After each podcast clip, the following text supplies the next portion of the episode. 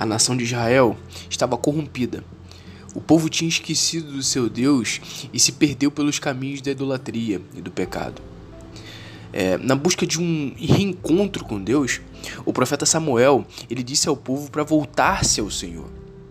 Os israelitas estavam acostumados a dividir suas adorações, mas Samuel foi direto, totalmente direto, ao falar de todo o coração. Deus não é um Deus de partes e muito menos de restos. É, é, não há como louvar a Deus e ter estátuas de outros deuses, ou falar que é seguidor de Cristo, mas continuar com as marcas e ações de um pecador. Ao nascer de novo, nós somos transformados. Deus nos entrega um novo começo, uma nova vida, uma oportunidade de entrega total. Nossos pecados, eles são perdoados, eles foram perdoados na cruz do Calvário, né? E nós recebemos a nossa segunda chance. E Samuel, ele estava dando uma nova chance para o povo. Ele estava mostrando o caminho certo, mas a decisão era totalmente deles. O povo é, é, clama e se arrepende, e Samuel oferece então sacrifícios ao seu favor. Muitas vezes, na nossa caminhada com Deus, vamos ter momentos de entrega, decisões, sacrifícios.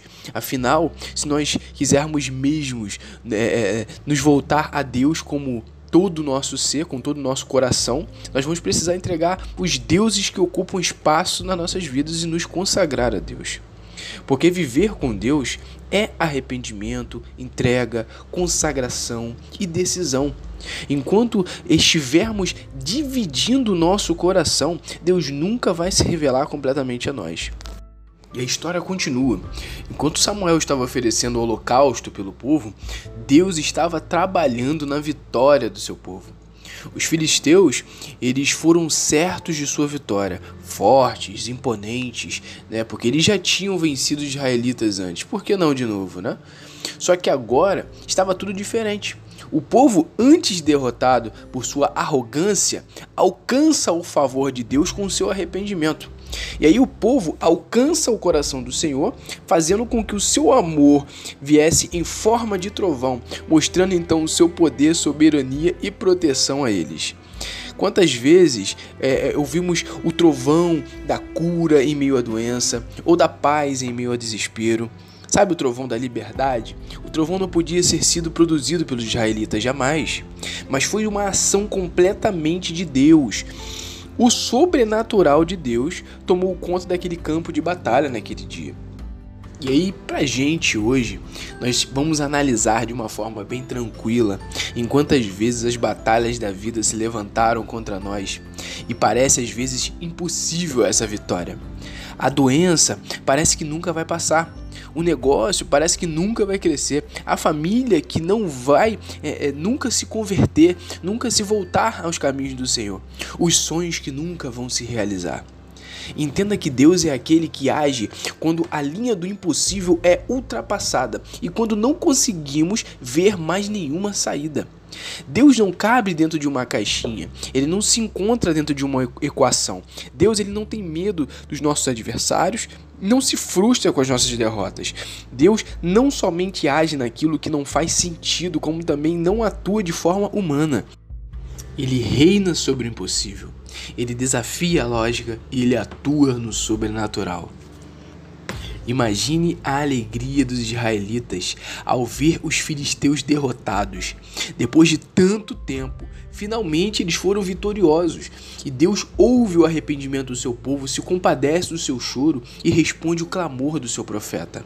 Naquele dia, Deus declara a vitória de Israel sobre o seu inimigo. Como é maravilhoso quando recebemos a bênção que tanto esperávamos. Que alegria é poder às vezes ver o agir de Deus acontecer em nossas vidas, porque Ele escuta o nosso clamor, Ele enxuga as nossas lágrimas, Ele se alegra com o nosso sorriso, porque Deus está lutando por nós e nele nós podemos confiar.